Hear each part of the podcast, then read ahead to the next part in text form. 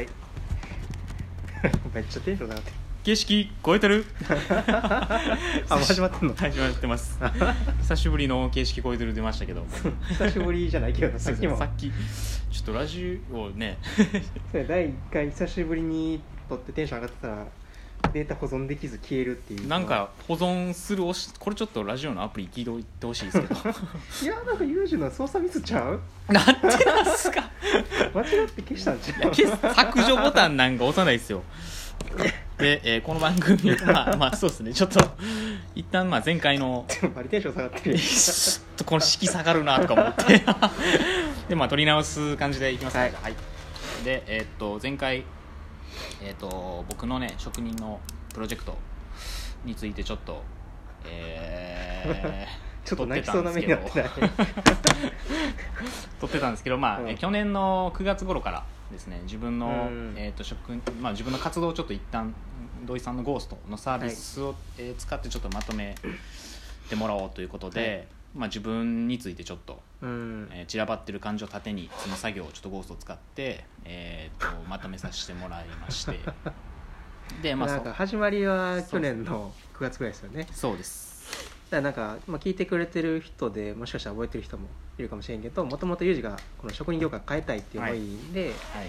い、ろんなことをしてきたけどなかなかこう前に進んでない感じがすると、はい。で一回整理してほしいってはい。いう依頼を受けてで一回ラジオでうんうん9月ぐらいにがっつり撮った回があってはい。でそっから3か月ぐらい空いて、うんでユージがあの「道具」っていうテーマで何かいけそうな気がしますって急にはい。来て、じゃあ一回ラジオ撮ろうかっていうって話したのが年末年末ですね。の忘年会で、あの俺ら2人と矢田さんと亮斗と,、うんえー、とゲ9スト人ではい。ちょっと道具って魅どんな面白さがあるのかなっていう話をして、でその続きでまあうん。浩平と3人で、はいまあ、1回今どんなことをしてるかみたいな話を、うん。この間ラジオ撮りましたと。はい。でここ2人の絡みというか仕事の関係性としては、うん。今年の1月半ばぐらいからうん。始まったので大体ちょうど3ヶ月ぐらいぐらい。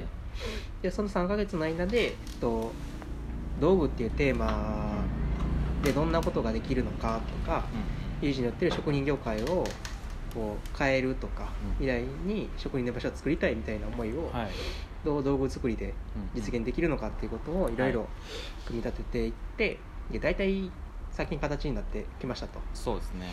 でそれが何かっていうとの前にでそういう形になってきたからちょっと実践編に移ろうかっていうのがこのラジオの撮ってるタイミングですとはい。で大体理屈はできてきたからあとは手とかを動かしながらうんちょっとやっていきましょうよっていうことで今考えてる活動の内容としては新しい道具を作る。でその作ることを通して職人文化を未来につないでいこうっていううん。ようなことを考えてますと。でこの新しい道具っていうところと職人文化っていう2つがポイントなんですけどでその僕ら新しい道具を作りますよと。はい。でそもそも道具っていうのは、まあ、物を作るとか仕事をはかどらせるはい。ための機能的な器具みたいななものなんですけど、僕らはそれにプラスで意味を加えて、はい。それは使い手をうん。の価値を高めるというか育ててでなおかつその価値みたいなものを可視化するものっていう意味を加えて、うんえっとそれを新しい道具と呼んでると、なんか新しい名前も本当はつけた方がつけれたらいいかなとは思ってわるんですけどはい。ちょっとその裏側とかはまた別の機会で詳しく話しますと。でじゃあその新しい道具って具体的に何なのっていうのはうんもう作ってみんとわからんみわたいなことになってで今そのじゃあゴーストの道具を作ってくれよと、うん。で最初なんかコンペでやってみようかみたいな話があって取り組んでみたりしたんですけど、はい。なんかあの具体的な人がおらんとやっぱ作りづらいってなってやっぱ人がどんなことを考えてるかとかそのうん。価値観とかうん。どんなことをしていきたいかうん。っていう具体的なオーダーが情報があって初めてはいできることかなっていう話になってちょっとじゃあゴーストで実験してみようかと。うんうん。ゴーストもちょっとただ働きしてるしなるほど。ここらで俺の道具も作ってくれと。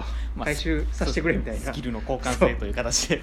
でようやくそういうタイムに入ってきたのでそれはもう発信しながらはい。やった方が面白いんじゃないかなっていうことで、ちょっと今日から始めていきたいと思いますで今回ちょっとこの収録でちょっと土井さんに えっと土井さんのはい。道具をちょっと持ってきてくれと、はい。お気に入りでも好きなもの。そうですね。何か引っかかるものを道具を持ってきてという形で。でなんで道具を持ってきてって言ったのかというと、まあ、職人同士で、まあ、道具を見せ合う時ってなんだろうな。唯一こうコミュニケーション深く取れる瞬間みたいな形で例えばなんか道具とか手入れしてないと相手の見せる感じとか恥ずかしかったりとか。ああそういう道具の見せっこみたいなそうですね。ことをすんねや。でそういう時にあちゃんと道具手入れしてる人なんやこの人とか。もそうですしそういう人間性とか。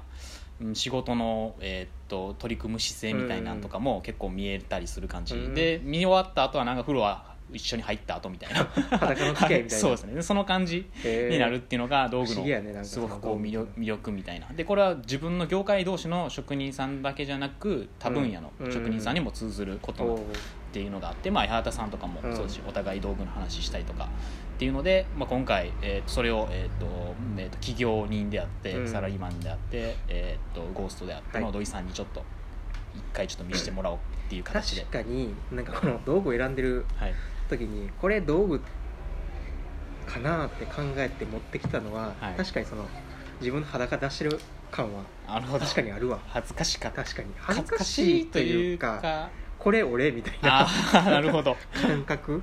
自分のなんか生活態度全部出るみたいな。何に使ってるかとかそうですもんね。うそう採点通知表つけられるみたいな感じやねんけど。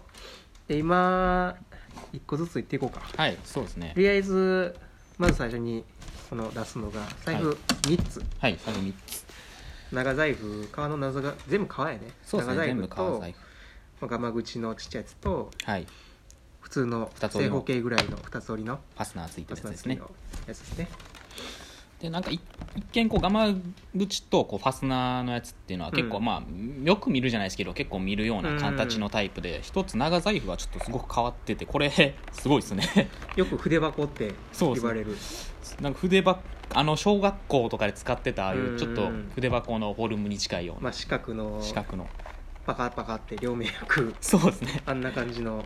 うんうんうんうんうんでこれが中が、えー、とくり抜くくり抜くじゃなくてこう引き出しみたいな形で、うん。なんかフリスクのあのケースみたいな形の仕組みになっててその中に、えー、と小銭入れとカード入れが入ってるという形で、ロの字まあ横から見たらロの字のうん、うんうん。ケースとうんうんうん。そのロの字の中に入るこう、はい。インナーみたいな。なるほど。インナーに小銭とカードがなるほど。入って外側のフレームみたいな皮みたいなうん。うんうんロの字のやつにペラッとめくれるようになってて、うんうんうんうん。そこに。財布が入るよっていう。ねこれはなんかなんていうのたまたま中古で買ってはい。けど面白いなと思ってこれは買わなあかんっていう面白さ。このうん。面白いなっていうので買っなるほど。てなんかこの財布3つの使い分けは割と飽きたかどうかとかうんうんうんうん。季節で変えたりなるほどなるほど。夏とかは割と身軽でいたいからこのちっちゃい財布使なるほど。冬とかは気分でこの大きいやつを使ったりなるほど。とかするみたいな。なるほどね。なんかそういう使い分けを。うんうんうん。使い分けと。そうなんか一個使ってたらちょっと飽きちゃう自分がいるので、うんうんうんうん。もうレザーなんですねけど全部。なんかね。レザー。ほ財布は逆になんかレザー以外の素材でなかなかーあー確かに。ない気がする。そう言われてみれば確かにそうかもしれないですね。うん。別になんか革が好きとかではないんだけど結果革みたいな。なるほど。まあ全部でフォルム違そのじゃあ数ある系から先にうはい。いこうか。そうですねで次メガネ。はい。このメガネ6本持ってるん？7本か。7本。7本あんねんけど今日は今かけてるやつとなるほどね。1本とあとちょっと持ってきた3本がうんうんうんうん。ありますと、なるほでこの持ってきたやつはその持ってる中でも割とよく使うというかど、うんうん。雑に扱う系のメガネですね。 JINSで買ったというか JINSが結構好きなんで JINSではい。買っちゃうんですけど、うんうんうん。そこで割と丈夫だしガサッと使って、まあ、壊れても買えばええかみたいな値段。うんうんうんお手軽ですね。別にデザインが汚いわけでもないしはい。いいかなっていうので。シルエットがもう土井さんっすもんねメガネの。シルエットで分かるっていうのがちょっと変態。どの辺がシルエット？いや多分これはでもあれじゃないですか何回もあって今かけてるやつもそうだと思いますし。うん。なんとなくこれ土井さんやなっていう。どの辺が？キャラキャラ感キャラ感っていうとあれかも。何て言うんだろうな。うん。まあ多分見慣れてるんやと思いますけどね、うんあーなんかすごいな。んかでも全部違うなやっぱ。共通するところもほんほんほじゃあ次名刺ケースですね。はい。で名刺ケースも、はまあ、123あれ。あーこの3つっていうの結構重要そうやな土井さんにとって。これ。と。あさああれこれも2つ出てきたなと。これもある5つ。なるほ5ど、個ありますと。うんうん、でなんかこう引かれたら買っちゃうんではい。すけど、まあ、うち結構安いのもありますと。ではい。このクリアなうん。四角いやつはあの無印のやつで。で名刺ケースとして買ったというよりはここに付箋とか入れて持ち運びたいなっていうのでなるほど違う機能がつくとそう結局名刺も入れてるけど、うんうんうんうん。で最初使ってたけどあんま使わなくなって結局いらんかったなみたいな。思いついたけどみたいなで別になんかその無印のそのポリなんとかかんとかっていう半透明のはいはい、はい、素材は結構好き。あのよくやったりする。そうですね。筆箱とかにもあ無印のよくそうそうそうそう。見ますね素材で。であれなんか大きいとあんまり好きじゃないけどちっちゃいと結構好き。うんうんうんうんあとこれ所作っていうブランドのはい。名刺ケース兼はいはいはいはい。コインケースみたいな。三兄弟のそう長男長男じゃそう。ん次男も使ってますね。そうそうそう。ああ所作ね一番最初に買ったのはこの金属のカストラメとかな、っうんうんうん。ていうブランドのやつで社会人になる直前に買ってうんうんそのうんスライド。スライド式のやつでしスライドすると蓋が自然に下に下がってこれはペロッと飛び出してくるみたいな。これはよくできてるな。なるほど。かっこいいですよね。かっこいいですね。色もかっこいいし。気持ちよさが。